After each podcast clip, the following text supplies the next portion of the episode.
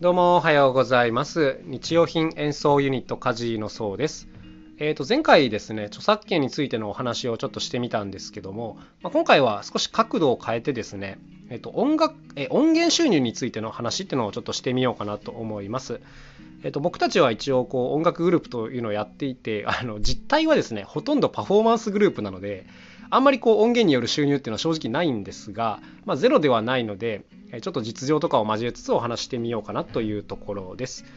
で、まあ、音源収入って何かっていうともうその名前の通り、えー、とオリジナル作品で音源を作って、まあ、それによる収入っていうことなんですけども一番その分かりやすいのはやっぱパッケージ販売ですね CD とかの形にして販売するっていうものなんですけどまあこれは物販って感じで、まあ、分かりやすいんですけど今は当然そうじゃない形の収入っていうのもあるわけですね。で例えば今ですねチューンコアというプラットフォームを通してえー、っとリスタートという曲を配信していたりしますこれ何かっていうとあすみさんっていうシンガーソングライターの友達と一緒に作った曲なんですけど、えー、っと映画のデッドエンドの思い出という吉本バナナさん原作の映画があるんですけどもこの映画のエンドロールで使われた曲なんですねえ僕たちちらっとだけ出演しておりましてでこうちょっと強引に頼み込んでエンドロール曲も作らせてもらったという形なんですけども、まあ、こんな曲があるというわけですでこれを、えーと、チューンコアを通して配信しているんですねだから例えばストリーミングサービス、えーと、Spotify とか Apple Music とかで検索するとただで聞くことができます。ただでっていう言い方はおかしいですね。あの無料会員の方でも聞くことができますし、有料会員の方でも聞くことができます。で、まあ、こういうの登録してあるんですけど、チューンコアっていうのは、えー、と最初にこう登録料みたいなのがかかります。で、あとはこうシングルで出すのか、アルバムで出すのかみたいなので、えー、と年間何千円みたいな、こういうまあ使用料みたいなのですね、これを払って配信してもらうという形になっているんですけども、あとはこういったストリーミングサービスの再生数に応じて、えー、とお金が入ってくるという感じになります。で、こういったレートとかは、まあ、ちょっと調べれば分かりますが、大体ですね、まあ、サービスによりますけど、1再生どうかな 0. 何円ぐらいだったりします。はい。だからまあ100回再生されれば何十円とか、まあ、これぐらいの規模感かなというふうに思いますね。まあ当然、なんていうんですか、有名な方になってくるといろんな契約内容とか変わってくると思うんですけど、まあ個人でできる範囲としてはこれぐらいの利率になっているというこんな感じですかね。で、あとはこういったストリーミングで聞かれるだけじゃなくて、実はチューンコアって別の YouTube 連動サービスみたいなのもやっているんですよ。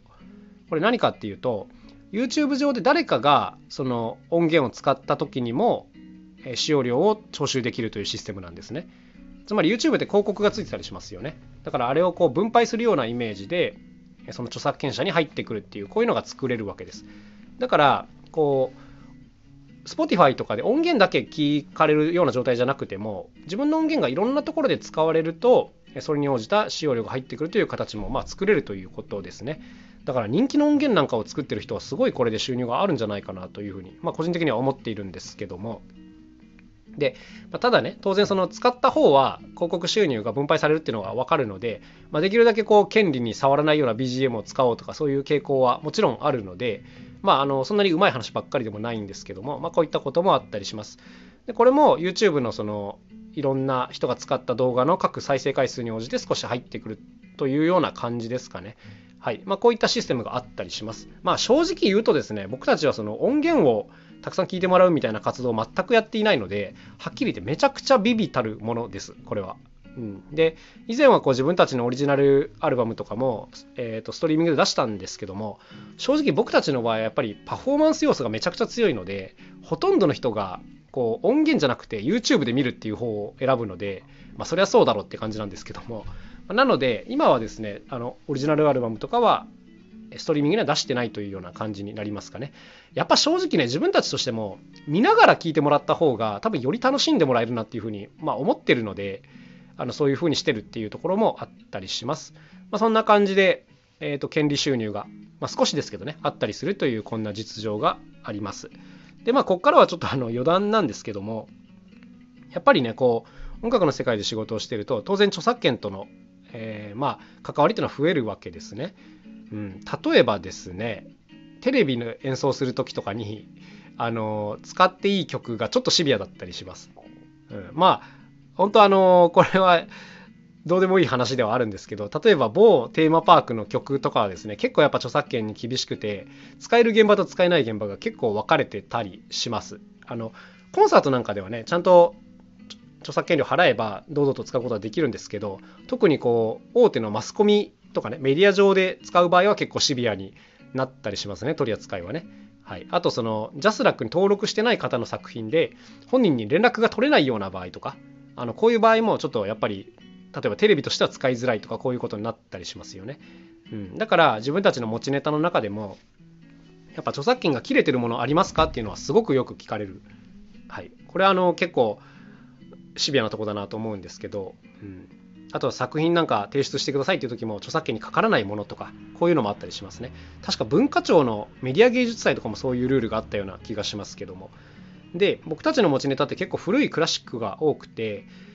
結構ですね国によってルールが違うんですが作者の死後何年経つと基本著作権がフリーになるみたいな、まルールがあったりするのでこういうのちょっと調べつつという感じですかね。例えば僕たちがよく演奏するえーと、トルコ行進曲とかこういったものは結構もうほとんど著作権フリフリーとは言わないですけどもまああの比較的使いやすい曲だったりします。で実は「ジュピター」という曲はちょっとシビアだったりします。こういうふうにあの曲ごとに結構ルールが違うのであのこういうのはちゃんと押さえておかなきゃいけないなというそんなところですね。はい、であと一般的にやっぱあんま知られてないことなんですけどちゃんとねコンサートとかをやるたびにねジャスラックに演奏曲目を提出するんですよ。で、使用料払うんですよ。これあんま知られてないですよね。うん。で、なんで知られてないかっていうと、こう自分が例えばギター弾く人でライブハウスとかに出てもそういうのを払わないからだと思います。分かりづらいですよね。自分がじゃあバンドを組んでライブハウスに出演しますとでそこでカバーの曲を演奏したとするじゃないですかでこういう時に基本的にはバンドはその著作権料っていうのを払っていないはずですじゃあどうなってるかっていうとお店側が代わりに払ってるんですね。はい。あのこれはあんま知られてないですね。でも必ずその演奏する時っていうのは演奏曲目標みたいなのを提出して、えっと、それでこういくらっていうのが計算されてお店に送られてくるので、まあ、それに見合った金額を払わなきゃいけないっていうこういうルールがあったりします。だから代わりに払ってもらってるだけであってちゃんとまあそれは存在してるっていうことですね。はい、で自分たちもこう主催のイベントをやったりすることがあるんですけども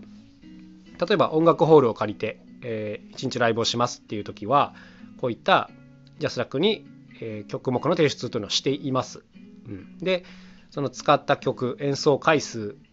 とか、えー、と演奏形態とかによってなんか料金が計算されて払うことになるということですね。何年か前に自主公演やった時は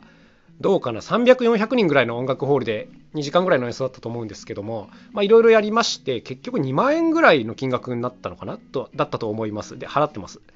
でただ問題なのはこういった計算方法が限りなくこうブラックボックスに近かったりするっていうところ。多分ねちゃんとしたルールはあるんですけどめちゃくちゃ分かりづらい。であと著作権者にちゃんとお金がいってんのかがめちゃくちゃ見えないっていうのが、まあ、ここがジャスラックの大きな問題だっていうふうに言われてるんですけどまあこれは本当その通りなんですけども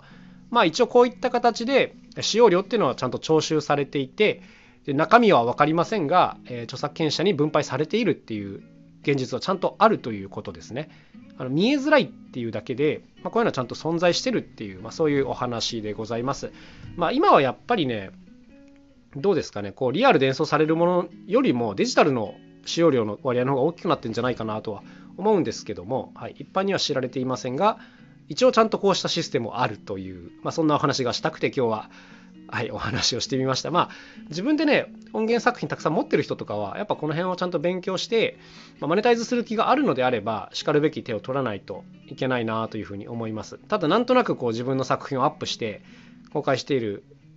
だけだと、なんかこう、例えば権利を守りたいっていう人は、えー、とうまく守れなかったりするので、まあ、ちゃんとその表記の仕方であるとかどこそこに登録するとかね販売するストリーミングに載せるとかこういったのはちゃんと手続きを踏んでやりましょうというこういう感じですね、まあ、ルールが非常に複雑なのでちゃんと自分でせ、えー、探して教えてくれる人を見つけてあのちゃんと自分で学習するっていうことが必要になると思いますけどもまあ適当にせずにちゃんと向き合った方がいいんじゃないですかね。うんめんどくさいですけどやる価値はちゃんとあると思いますまあ、ということで今日はですね、えっとまあ、収入の面での、まあ、著作権についてということでお話をしてみました。ま、何か参考になれば幸いでございます。ということで今日はこの辺で終わりにします。また明日お会いしましょう。さようなら。カジノそうでした。